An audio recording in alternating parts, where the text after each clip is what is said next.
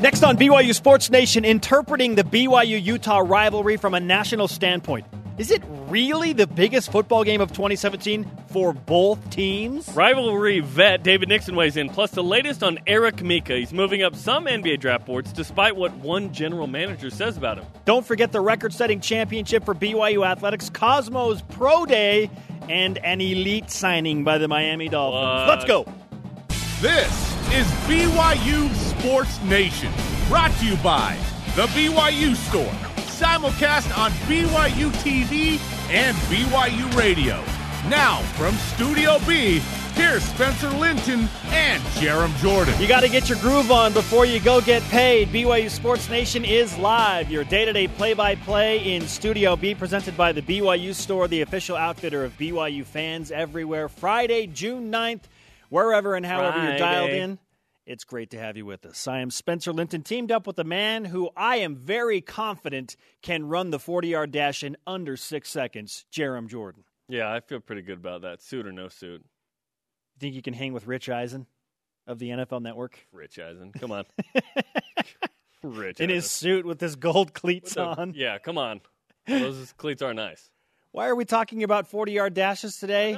Other than the fact that I put that out there for the entire world to see again, 516 unofficial. Won't worry about the official time. Unofficial.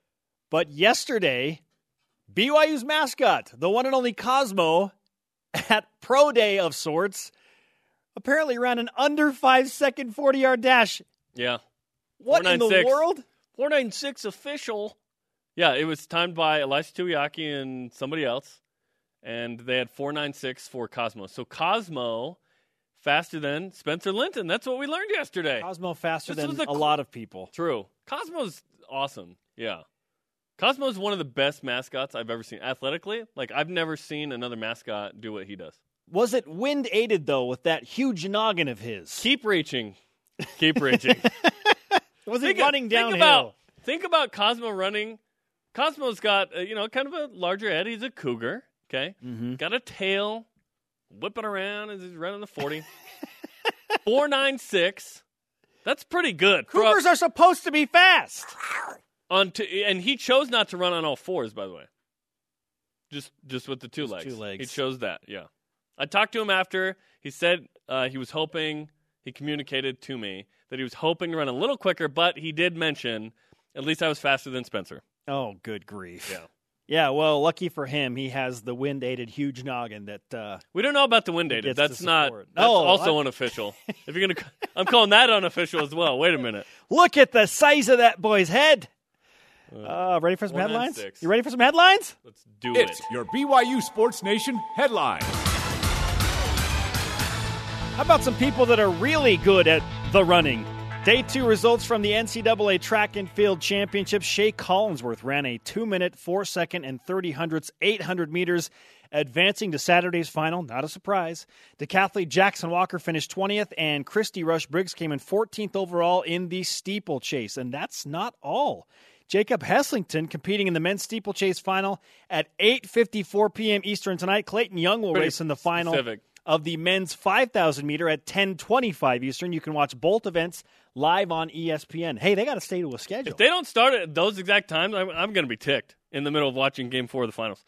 The Miami Dolphins signed Mitch Mathews yesterday. Mathews joins the Dolphins after stints with the Vikings, Browns, and Chiefs in the past year. So good to see Mitch Mathews check off another team in the pursuit of all 32 NFL teams. the elite tour continues.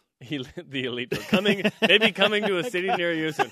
How about this though? He's in uh, he's in Miami. There could be worse places to be during Absolutely. the summer. Huh? I hope he finds a spot. That'd be great. Eric Mika worked out with the San Antonio Spurs yesterday while he prepares for the NBA draft on June 22nd. You won't believe what one NBA general manager said about Eric Mika via Seth Davis. We'll get into the details of that a little bit later. Eye opening for sure. Also, Jimmer Fredette worked out with the Denver Nuggets yesterday. He's done this before. That's not a Yeah, huge surprise. his wife Whitney's from Denver. He's in the area. They work him out almost every year. It feels like, which is you know the the local guy discount or whatever. Hopefully, Jim Fredette's on a summer league team, and we can see if there's still a shot there. We'll see. I I feel like that window's closed, but we'll see. Lots of individual baseball news, by the way. Jaycob Brugman could be making his major league be- debut tonight for the Oakland A's versus the Tampa Bay Rays. We'll see if the A's announce his official, uh, you know, move up to the club uh, sometime this afternoon or tonight. He hasn't played, but he's already the first in Major League Baseball history in something. That's What? our stat of the day. It's the BYU Sports Nation stat of the day. Jaycob Brugman is the first Jacob J A Y C O B in MLB history. Oh, There's never been a J A Y C O B ever. You think about all the players that have ever played in Major League Baseball history, and there's never been a Jacob with a Y in there. congratulations to the Brugman parents. Yeah, nicely done. That's that's yeah, that's you guys. You guys did that. Nicely done. also, uh, Jacob Hannemann. We we told you he moved up to AAA a couple games ago. Last night he kept it going. Two for four, two stolen bases for the AAA Iowa Cubs. Also, Brennon Lund, two for five in single A advanced ball with the Inland Empire 66ers. A home run, uh, and the guy was on. So a two RBI homer for Brennon Lund. Those guys are killing it. The Batcat alums bringing it. They're killing it right now. Good for them. When I look at J A Y C O B, I'm reminded of a conversation I had with my wife the other day about spelling my youngest son Jet's name. I, I just like, okay, let's spell it J E T T. Well, it's J E T T T T T T T. Well, right? initially she's like, what if we did it J H E T T? And I was like, no. Why would we do that? because you live in Utah. Exactly. I'm like, no, I don't I don't want to do that. I do not want to do that. He's the first J H E T T to do anything You in just life. throw in like four T's. You're like, actually, there's four T's on that. BYU won its fifth straight West Coast Conference Commissioners Cup. Given to the best athletic program in league play annually, the Cougars set a new record for margin of victory. I don't exactly understand how the points work, but I do know that winning championships is good, and when you get a trophy, that is good outside of little league sports. So that's pretty cool. Also, this happening right now. Team USA Volleyball just won the first set 25 22 against Italy in World League play and well represented, Jarom. The three Cougars started: Taylor Sander, Ben Patch, and Jake Langlois. That's pretty cool to see these guys uh, start for Team USA at the highest level of volleyball. World League, obviously, the Olympics kind of the tournament, but World League every year is great. Set two underway. I tweeted out a YouTube link earlier. Obviously, you can watch this show. We will update you throughout the program. Not only the Cougars uh, in the PGA Tour, but USA Volleyball going on right now in France. So we got stuff going on at 10 a.m. Mountain Time across the land. A jam packed June continues across BYU Sports Nation. Words I thought would never be uttered What during the talking doldrums of summer. Lots going on, baby. I love it. It I is love it. fantastic, and we will keep it rolling. Rise and shout. Time for what's trending. Brought to you by Ahern Rentals. Your next job is our priority. You're talking about it, and so are we. It's what's trending on BYU Sports Nation. BYU Utah, the biggest game of the year. Listen, about two weeks ago, Jeremy and I argued over a hypothetical guaranteed win for BYU football against either LSU or Utah, meaning you can pick one that you can guarantee as a win. We made very strong arguments for our opinions. Jeremy went with Utah, I went with LSU, and my whole stance was look, LSU is a national brand. Like, it would do more for BYU if they could pull off an upset like that against that caliber of team with everybody watching. But there have been some things that have come out over the past few weeks, not from local writers, but specifically from a national guy. Bill Connolly, national college football writer for SB Nation, wrote articles about BYU and Utah as part of his annual college football previews. And he gave some nice props to the BYU Utah game and why it's not just a big game for BYU, Jarom, but he called it this, and I quote uh, Speaking about Utah, the week two trip to BYU on September 9th is huge for a couple of reasons. First of all, it's the rivalry, but a loss could mean a 3 and 3 or 2 and 4 start before a rugged home stretch for the Utes. And the context of that is he called it the biggest 2017 game for Utah. Who that what Pac-12? They play- USC, but they play USC and Oregon. How in the world is BYU the biggest game for Utah? Yeah, Bill explained yesterday because the over/under in Vegas is five and a half. His number is five point eight for win total. Utah needs to beat BYU maybe to get into a bowl Yeah, game. and that's what he explained. For the Utes to So feel comfortable big about getting to a bowl too. game, they probably Yeah. need to beat BYU early in the season. Well, well, well. Well, Bill Connolly had this to say about BYU's biggest game. I'll say Utah, not only because of the rivalry, but also because a win would ensure that at worst BYU starts about three and four before the wins pile up late. Also, in parentheses, BYU's lost six in a row to the Utes. Time to boost morale there. Which brings us to our Twitter question. Why do you agree or disagree with the following statement? The Utah game is the most important game of the year for BYU. Use the hashtag BYUSN. Not what would get the most national respect or attention. What what's just overall the biggest game of the year? Is it Utah? No, no, no. The most important game of the year. Read it for what it is. Uh, at B Royal Blue Coog. Because it's the chip on our shoulder, the mountain we can't climb, the goal we can't seem to accomplish. It's our kryptonite. Use the hashtag BYUSN and win. I feel that the Utah game is, given the six games in a row that BYU's lost. I know that this game meant more in the past with the added context of conference play. That's certainly like you have to beat your rival to help yourself win a conference title, let alone bragging rights and everything that goes into BYU Utah. The six in a row, again, same idea as our LSU Utah conversation. The six in a row makes it the most important game.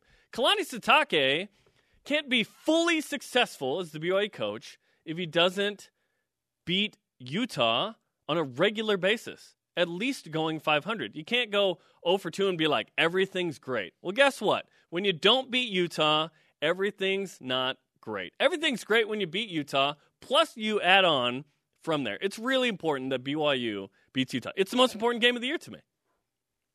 So, with that logic in place, if BYU loses to Utah, then what does that have on the season overall as an effect? It's hard to like when have we when have we had a season for BYU football where they lost to Utah, but we're like that is one of the great years in BYU football history. It just doesn't happen because that's a big that's a big indicator of success of the season. Obviously, number one is the overall win total, but if you don't beat Utah, it's it's tainted. It's that season is tainted.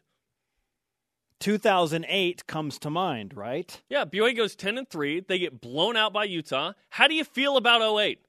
Quest for perfection, crushed by TCU. There's a lot there. There's a lot there, right? but but a big one is six turnovers against Utah getting blown out. It just feels bad. That was a 10 win season, but guess what? We don't think about that as a, a really, really good BYU football season, even though they won 10 games because they got crushed by Utah. Beating Utah has a huge influence on how you feel about a season. Now, this is interesting because this is the classic battle, at least in my specific case, of head versus heart. Okay? Because both too. in my head, I can't get away from, man, BYU and LSU. How often does BYU have an opportunity Every like year now in Independence feels to play like LSU? They've never played LSU. no, no, no. An opportunity like that is what you said. It- no, it they don't have it every often. year. Yeah. How often do you play a team like LSU? You go back to 2009 Oklahoma. Tell me the time before Guess, that. guess what? Last year BYU played a team that played in the playoff the year before. That's, That's the, that's pretty the good. year before, though. I'm saying like a team right now that's going to be ranked super high at a neutral site to open the season. That's that's a fun situation. Yeah. N- now that you've carved it down Yes, to it's your unique. argument, yeah. You go back to Oklahoma in 2009. Okay, I know BYU played at Notre Dame in 2012, but nobody knew that that Notre Dame team was going to be what they were. And then they got blown out by Alabama. Point is, it doesn't happen every year. BYU has never played LSU before. This is new territory for the Cougars. So my head is like, man, it, how do you how do you get a bigger situation than that all things considered? But now I'm questioning myself because my heart is coming into play after I've heard so much, You're not human if you don't have a heart, by the way. not just from BYU fans and Utah fans, but from guys like Bill Connolly and Stewart Mandel. And we launched like this. yeah. We, we pulled out the billows and stoked the rivalry fire yesterday for the national guys. Stewart Mandel called it one of the most underrated rivalries in the entire country yesterday. Yeah, you're not a robot, so call it for what it is. You have a heart that weighs into everything. So That the, weighs into everything. the heart of it is, man, for BYU fans, and I, like, yes, I, I would love for BYU That's to be we're Utah. asking the question. Yeah. But for BYU fans, with the misery that they have experienced it- during the six game losing streak, then that takes on a whole new context, right? That absolutely plays into it and is probably the heaviest factor in deciding what the biggest game of the year is for BYU. One gajillion percent. Oh my goodness. I'm It's, it's. Utah. The most important game is Utah. I'm What- torn. So what do you think? What's the most important? I game? don't know. My it's it's my head LSU versus my heart Utah. Oh man, do I have to pick? I will at some point, but I really I don't know. I don't know right now. This is a great. That's why it's a great Twitter question. You make the argument. At B Royal Blue Coog tweets in. Uh, excuse me. At TJS Shaw ninety three tweets in. Disagree. LSU or Wisconsin would get BYU much bigger national attention. A win against either, both of those, is also a chance at being ranked. Now the People, question is the most start- important, right? Start here. Start close to you and go out. Start start close and then go out. Who's your most important relative? Is it your step aunt? Is it your third cousin? No, it's your spouse or your parents or your siblings. That is Utah. That is Utah in this situation. LSU is your cool uncle. We're talking. It's it's about Utah! more than just you know seizing the national moment right now. That's Most all nice. important If you can't be your rival, who cares? that's uh, that's great. But Jarom, one game at a time, and it starts with Countdown to the Viking. seventy-eight. 78 days, man. That's coming up quick. Portland State, then LSU, then Utah. What's the biggest, most important game of the year? BYU The track and field dealing with their biggest meet of the year right now. Brenna Porter will join us after a heroic moment Oh, in her man. performance, and David Nixon breaks down the BYU Utah rivalry. What's trending on BYU Sports Nation is brought to you by Ahern Rental. Your next job is our priority.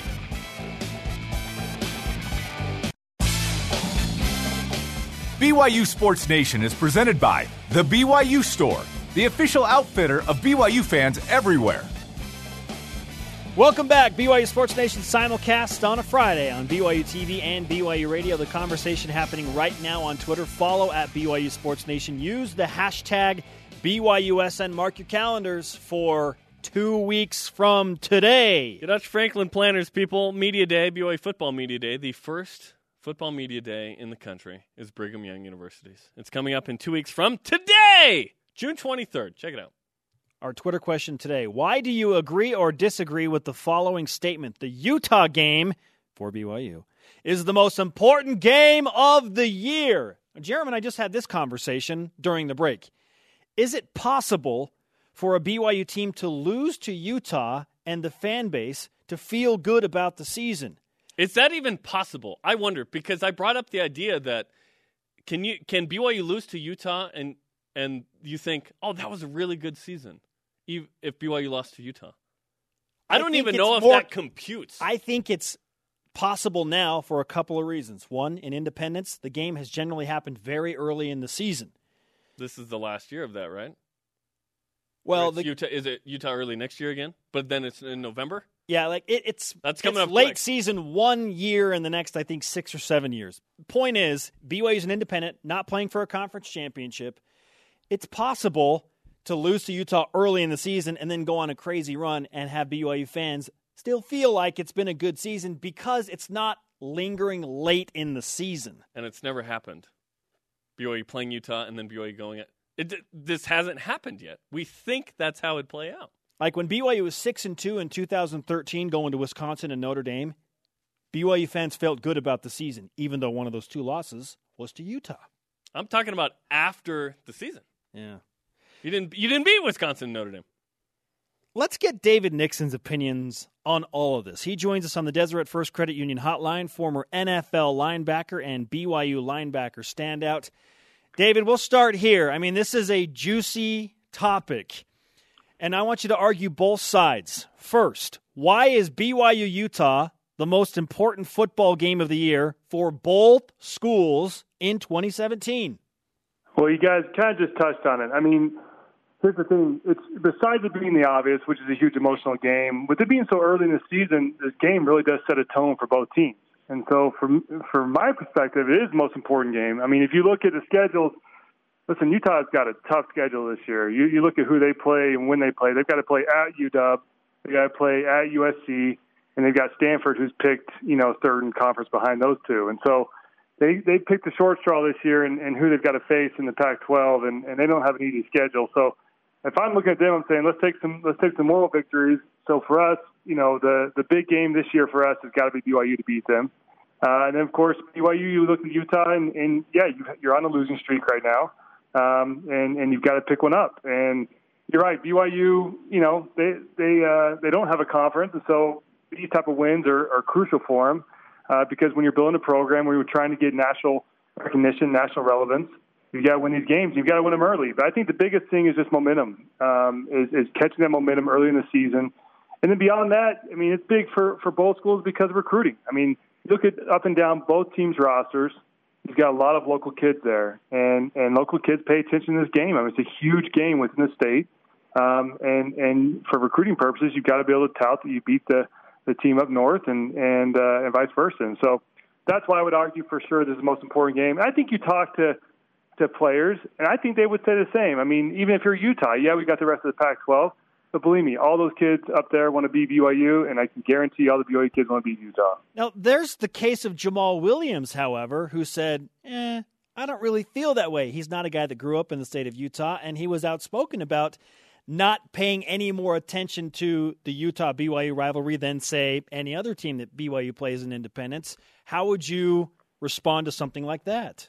Well, I think he's an outlier. I'll, I'll say that I didn't grow up in the rivalry either. I grew up in Texas, came up here, but I was quickly introduced to the rivalry and, and realized that this isn't just another game. I, I don't.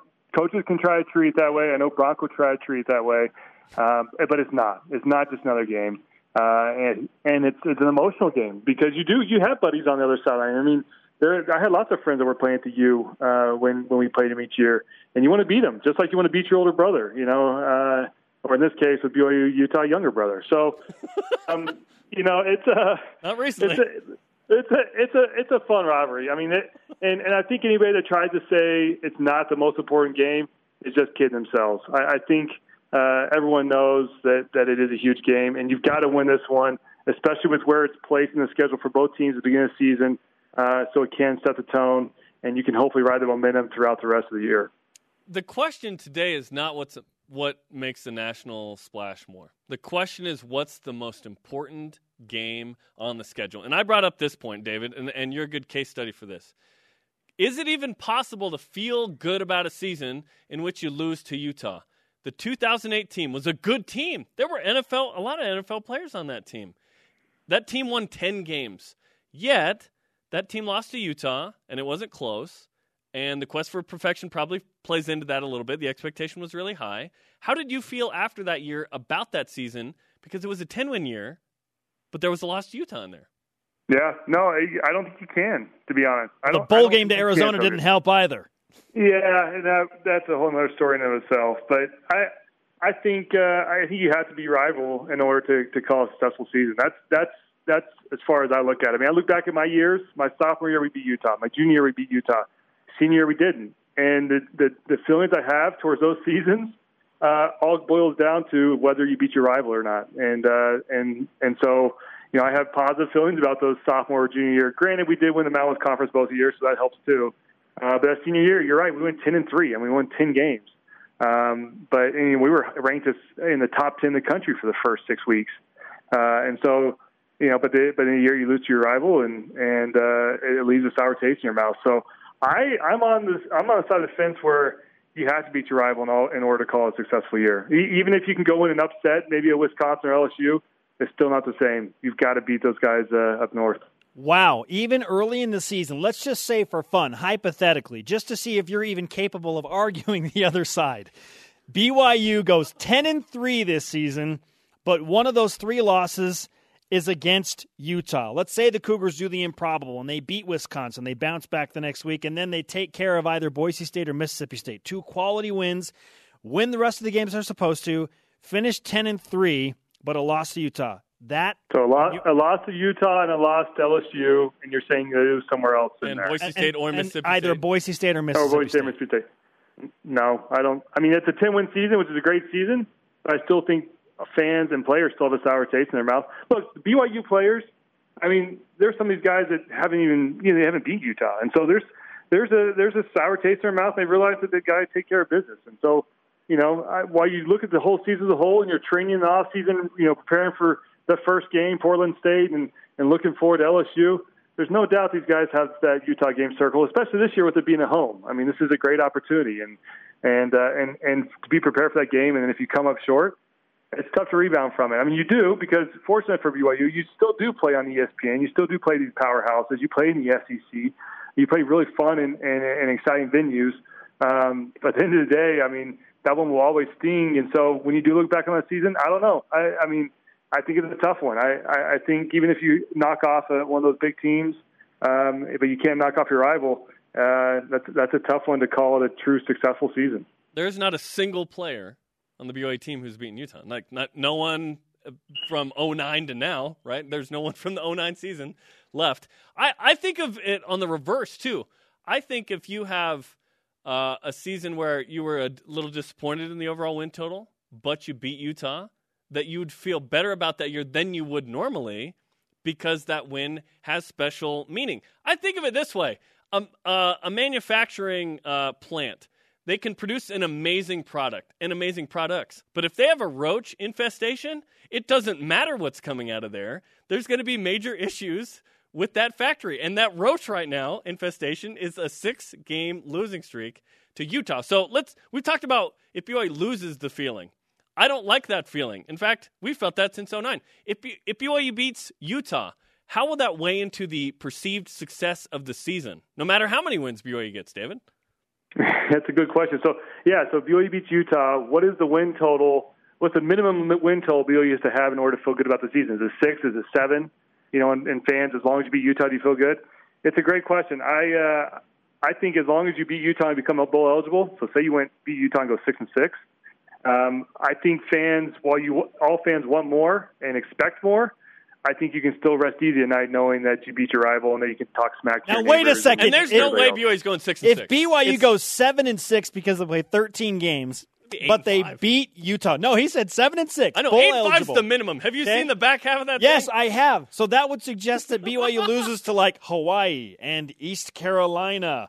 Like Hey, I've already said before. I've come on the show before and said that East Carolina game. Don't sleep on that. After going to Mississippi State, you know, at the end of the brutal schedule, coming home and then going back East Coast again six days later, that's not a game to sleep on. I'm telling you. There's there's no games you can sleep on, especially with this brutal schedule, and, and especially with injuries, right? I mean, when you're playing LSU, when you're playing Wisconsin, you can't take any of these cupcakes for for granted because injuries are going to happen, right? And we we saw it last week with Jamaal. Jamaal went down and BYU struggled, you know, and uh, you, you have offensive linemen that went down in, in, in camp that uh, really str- offensive line struggled those first few games. So it's uh, you know we look at those and it's like, oh yeah, that's a for sure win, but you can have some of these teams that all of a sudden their quarterback develops and they go from being a, a cruddy team to a, a pretty elite team. And I mean, look at look at Wyoming for example last year. Who would have thought they'd, they'd be in the position they were, and and with the quarterback that they have. And so you just you, you never know. But I'm just saying, if you beat your rival, it can make any loss feel better, and it can make a, a, cre- a decent season be much better if you can at least have those bragging rights. David Nixon with us on BYU Sports Nation. David, this has been fascinating. You know, and I know that you played in the rivalry, and you certainly have a different perspective. And I am dealing with the the classic scenario of head versus heart. And for all BYU fans' collective sanity, I want nothing more than for BYU to end the losing streak. But man, it's it's crazy that it has become because of the six, six game losing streak. It feels like desperation factor. There's a burden on the program right now. Yeah, listen, streaks are made to be broken. I mean, BYU dominated in the 70s, the 80s, early 90s. Um, you know, just swept swept the U, and then the U, it is, you know, since 2000, BYU's five and 11 against the U, and so there's no doubt this is an era where they've uh, they've had a strong presence and, and they're they're playing well. So I mean, there there are streaks on both sides if you go back and look through the history of this whole rivalry. Um, but as I said, streaks are made to be broken, and and uh, this year's a great opportunity with with BYU you know, warming up against Portland State, going to LSU, playing really tough competition that really gets them ready. uh, for to come home and and play Utah. So you know, it'll be it, it will be interesting. I, I think it's uh, shaping up to be quite an intriguing game, and and we'll be, you know both teams will be able to tell quite a bit more, probably more BYU because LSU, Utah faces North Dakota, um, which you know you don't really uh, use your entire package both on offense and defense, but BYU will be able to tell really where they stand rolling a Utah game, and if and if they have a great shot or if you know you should temper expectations a little bit. But um, that's what's that's what's fun about this whole rivalry. I mean, you, you have you have streaks. You have Utah that's won you know six years in a row. I mean that's that's uh, that, that's the beauty of it. BYU goes, and hopefully with Kalani now they get on a streak as well and win five six in a row. That's that's that's the fun of it, and I think that's why uh, college football is the ultimate best sport in all of sports because of because of this, because of the emotion that goes into it, uh, and and how we can talk about this in June. And we still have like three months until this thing even rolls around. and we're fired up. Hey, David, great stuff, man. We appreciate the time. We'll do it again soon. Yeah, always a pleasure, guys. David Nixon on the Deseret First Credit Union Hotline. Deseret First, your values, your timeline, your financial future. Yo, you ain't going six and six. It's eight and five minimum. I know they're not going six An six, eight- but you're saying that you an they eight and go five eight and five with with, a win over Utah. Would feel better than a nine and four season. What about with a 10 and loss three? to Utah? What about ten and three with a loss to I- Utah? I don't want to find out. I don't want to find out what an. I already know what that feels like. A loss. Oh, stay with us. Brenna Porter story up next. BYU Sports Nation is brought to you in part by Tucano's Brazilian Grill. Escape the ordinary. Welcome back, sports friends. Spencer Linton and Jarom Jordan in Radio Vision live on BYU Radio, simulcast on BYU TV. Happy Friday to all. We are on demand anytime, anywhere. The emotions are high for this Friday show. Yeah, we've had fun uh, talking about the most important game on the schedule. Uh, discussed that in the opening segment. Just talked to David Nixon about it, a guy who's been on the highs of Beck to Harline and uh, you know 2007 and fourth and 17, Fourth, yeah, fourth and 18. fourth and 18, and then uh, 2008, which was a blowout against the Utes. So interesting perspective there. Download the podcast or uh, the free apps for BYU TV or BYU Radio to hear it. We mentioned off the top of the show that one NBA general manager had some interesting things to say about Eric Mika, who recently declared for the NBA draft after his sophomore season What? with BYU basketball. Now, let's give you some background to this. Seth Davis, college basketball expert at Seth Davis Hoops, tweeted out the following in regard to Eric Mika. The entire basketball world is sleeping on Eric Mika, and I am the only one who knows it. So Seth uh, Davis no, obviously likes Eric Mika and thinks that he has a future career in the NBA. But then this comes out via Seth'sDraftHouse.com, his site, Brand new website this week. from an anonymous NBA scout who said the following about Eric Mika's NBA potential. And I quote this is very important that you realize this is a quote from an anonymous NBA general manager. I don't think Eric Mika's a pro. He's not good enough at any one thing. He's just okay. He's 23 years old. Hard playing dude. He's a grinder. I like that about him.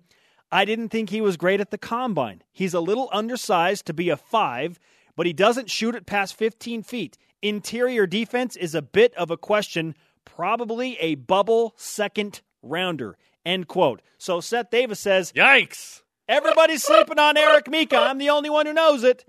But then from his new website, he posts that from an NBA general manager. Well, there's t- yeah, he's Two at- ends of the spectrum. He's looking at there's two sides to every story, right? And and most of the story right now is that Eric Mika is not going to be a draft pick. I think that Eric Mika will be in the pro league or the summer league and hopefully the D league and get a shot that way.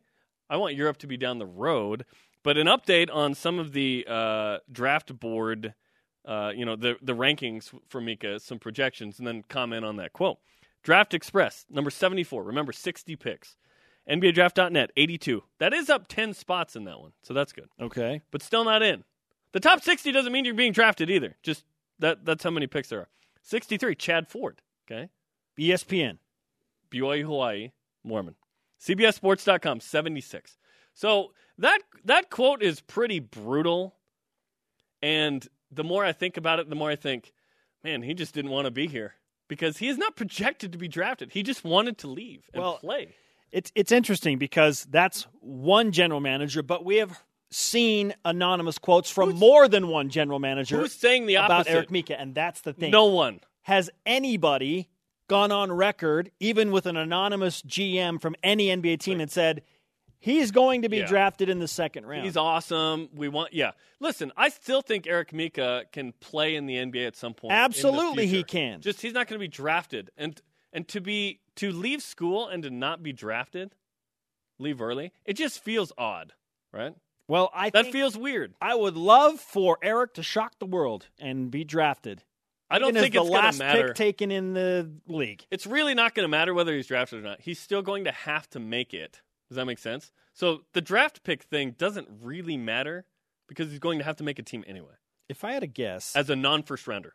Eric Mika will have a great opportunity with a team that really wants him, even if they don't draft him. He'll have some good run in the NBA Summer League, and he'll be playing in the NBA D League With next season. a hope of getting up. Yes. Like Kyle Collinsworth played the whole year, never got the call up to play with the Mavs, but he's in the D League hoping to get that call up. That, I, I think that's a reasonable hope for Eric Mika in the upcoming year. Told you this was a loaded Friday show. We've discussed on, man. BYU Utah, logic in the head versus feelings of the heart. What's the most important game on the schedule for BYU? Is it the Utah game? A lot of people think that it is. If you don't think it's the Utah game, tweet in and, ex- and explain why. I'd, I'd love to hear. I'm not, you know, "Eh, there's no other. bet." I'd love to hear why. At True Brew Coog tweets in, disagree. As a fan, I want that win more than any, but a win over LSU or Wisconsin would be bigger on a national picture. Undoubtedly, it would be a bigger win on the national picture. So that's But it doesn't make not- it the most important one to me. So Yeah. I, I see that logic. Absolutely. And that's where I struggle back and forth. It's like, ah, what does the most for the program? There's a clear Woo! people. Up next, Brenna Porter and her amazing story of heroism on the track surface.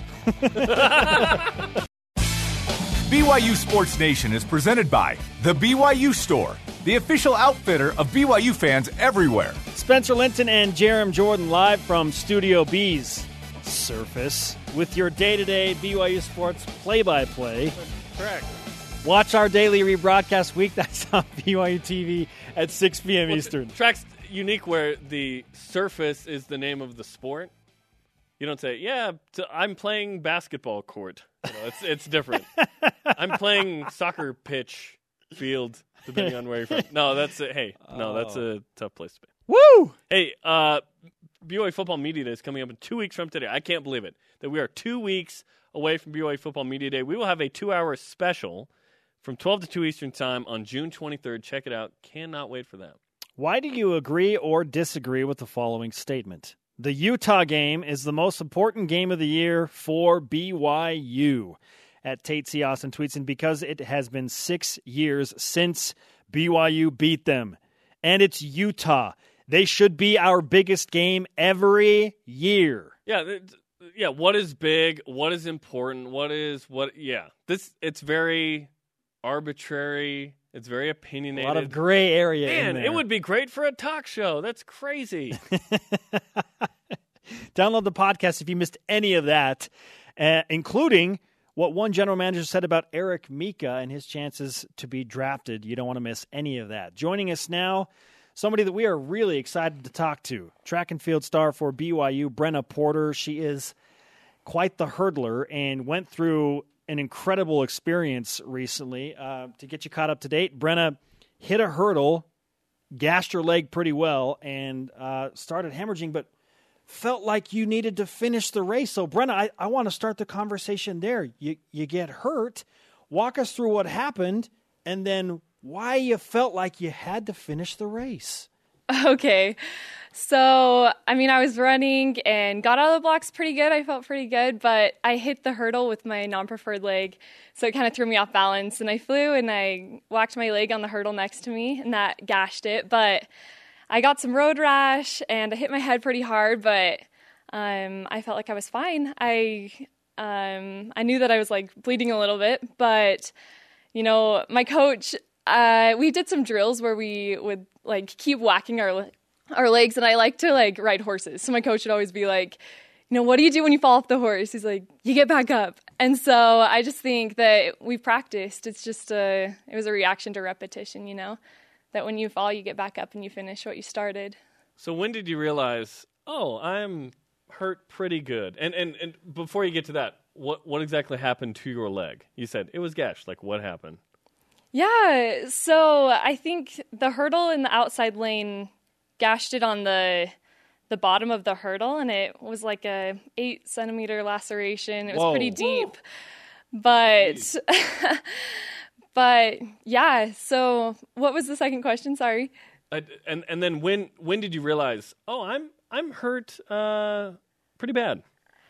Um, yeah. So it was like when I was coming around like the third and fourth turns, I could feel that my legs were really wet. And so I could tell that something was bleeding and it felt kind of weird, but um, I didn't look at it until after the race. So I didn't know to what extent it was cut. And and when you looked at it, what what was what was that like? Um, yeah, so I was talking to my mom and sister, and then when I looked at it, I was just kind of like, whoa! like, they told me I was kind of like in shock because I was just being kind of like giddy and weird. and so I was, just, I didn't expect that because you don't expect that to happen when you hit the ground. I thought it was just road rash. So, yeah, I was kind of a shock.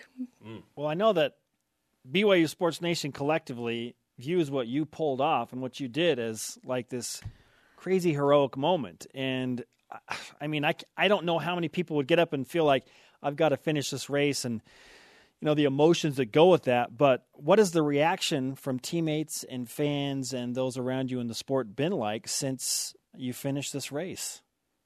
Um, I mean, people have been so kind. All my friends have been texting me, asking how I'm doing, and um, people have posted things on Facebook saying that's like inspirational. I really have just been thinking about it. I really don't feel like it's that inspirational. I feel like when I'm looking in the library at people studying all day or, you know, watching those distance boys do their workouts, I'm like, that's inspirational to me. But it's it's been really awesome to see how kind people have been, how they've reached out.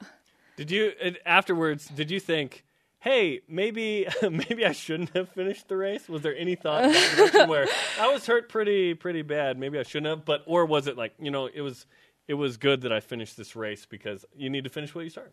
Yeah, I mean, I love running. That's what it's all about. I think it's more about the struggle. That's what means the most to me. So I'm glad I finished, and it was the last race of the year for me. So why not leave it all on the track? And how's your leg now? It's doing good. Yeah. So I got half of the stitches out last week, and then my dad's gonna take the rest of them out today, and I'm walking, and yeah, it's doing really good. Your dad is going to remove the stitches. Is that a doc? oh yeah, he's an ER doctor. Okay. Whoa, Let's just take them out. Dad, can you? Sure. yeah, why not? How many stitches did you have? Um, so there were only 13. They were just spaced out pretty far. Just thirteen people. Yes. looking at a cut on my thumb when I had like three stitches, and I was like, "Oh man, I that was crazy." I've never. Thirteen. I've never even had stitches, which so I'm like 13. One is yeah, this tough. was a first. How did you battle the emotion of uh, hitting the hurdle? Because I know you wanted to make it to nationals. So once Yeah. you hit that hurdle and go down, all of a sudden your chances of making it in that dramatically are dramatically affected. Yet you're mm-hmm. injured. So how did you battle the I'm hurt slash I want to make it to nationals still? Yeah, so that was definitely the first thought I had when I fell. I think that's probably why I wasn't thinking about my leg. I was just like, oh, I'm not going to make it to nationals, dang it. And I think afterwards, like, that was the main thing. Like, when we were in the trainer's tent and stuff, like, they were being so awesome and so nice, and I knew that they would fix it up. I wasn't really worried about my leg, but I did get kind of sad because I knew I wouldn't be able to make it to nationals. So, but I think it's good motivation for next year, you know? I'm only a sophomore, so we'll go get it next year. I'm gathering that you're an optimist, Brenna. Is, is that okay? Smi- the I mean- smile Smile on throughout your this face. interview tells me. and Ed Eyestone uh, joined us uh, Wednesday from Eugene and said, "Mark it down. Brenna Porter's going to be in Eugene next year." oh. what, what does that feel like to have that confidence from your head coach? I mean, that means a lot coming from him. He's amazing. He is an inspiration. So, I mean, I think that gives me motivation to work hard for it.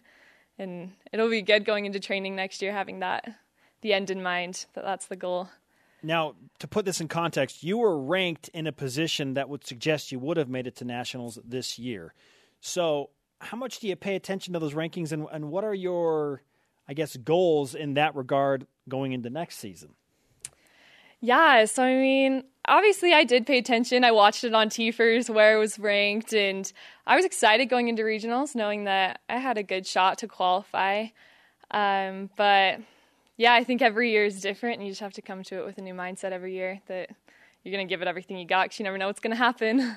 You, you may stumble over a hurdle, but Exactly. then you got to finish that race. Like that, that was a tremendous story, and it's it's cool um, to hear about what you did, especially kind of at the end of the season for all the sports. I think it's just a cool story to kind of end the sports season. So thank you for finishing that race and showing all of us, hey, finish what you started. We appreciate it. oh, thank you. Brenna, let's give you some BYU Sports Nation karma for The uh, unstitching. yes for one the unstitching by Dad. Yay. Good luck with that, and for uh, everything you have moving forward in track and field. We're looking forward to uh, you know, your next race. oh, thank you so much. We would also like you to sign our stretch Y flag behind us. We have a tradition of all of our in studio guests doing that. So if you wouldn't mind us uh, mind giving us your autograph, that'd be great. Okay, thank you. She's all wrapped up on her leg. Um, I mean, if you if you didn't see that story from BYUCougars.com, You should go watch it right now. there's a disclaimer at the beginning of it because you see her leg, and I can't believe you're like standing in here talking to us. That's crazy. It's pretty gnarly. Smile on your face. Yeah. Wow. Up next on BYU Sports Nation, if you missed anything, we will update you in the Cougar Whip Round, including Brenna's teammates, track and field in Eugene. BYU Sports Nation is brought to you in part by DexterLaw.com for help when you need it most. Thanks to today's guests, David Nixon and Brenna Porter of BYU Track and Field. If you missed what she pulled off, download the podcast. Talk about the will to finish a race. Goodness. Seriously, very inspiring. Coming up next week, Mike Littlewood, the baseball coach, also Phil Steele of Phil Steele's College Football Magazine. And if you missed any of today's show, download the podcast on iTunes or Google Play. Let's whip!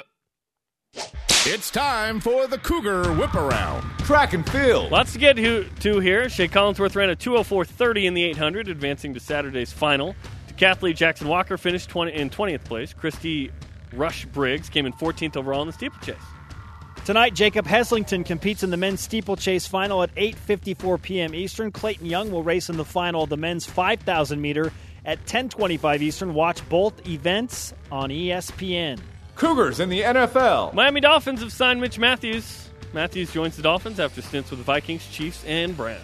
Cougars in the draft. Eric Mika worked out with the San Antonio Spurs earlier this week as he fights to get drafted later this month in the NBA. Jimmer. Jimmer worked out for the Denver Nuggets yesterday. Athletics news. BYU won its fifth straight West Coast Conference Commissioners Cup given annually to the best athletic program in league play. The Cougars, by the way, set a new record for margin of victory in that contest. Cougars in the major leagues. Center fielder Jaycob Brugman is heading to the majors. Tonight could be his major league debut for the Oakland Athletics, 710 Eastern in Tampa Bay. It's the first ever JAYCOB Jacob in the majors. Doesn't that sound good? Cougars in the minors. Jacob Hannemann went two for four with a couple Standard of stolen spelling. bases in an Iowa Cubs loss to the Oklahoma City Dodgers. He's eight for 16 since getting the call up to AAA in four games with those Iowa Cubs. And Brennon Lund, two for five with the home run, two RBIs for the single A advanced Inland Empire 66ers in seven games, the next level, batting 321. Cougars overseas. Ashley Hatch and the USA Under 23 national soccer team played today against England in the Four Nations Nordic tournament in Sweden. Cougars in the PGA. Randy Summerhays and Zac Blair begin round two of the St. Jude Classic on the PGA ah! Tour today in Memphis, Tennessee. Summerhays is three over and Blair's four over after day one. They tee off later today in round two. Spencer. Volleyball. Taylor Sander, Jake Langlois, and Ben Patch all playing for Team USA in World League competition, currently against Italy in France. As we speak, the U.S. has taken the first two sets. That's right, baby.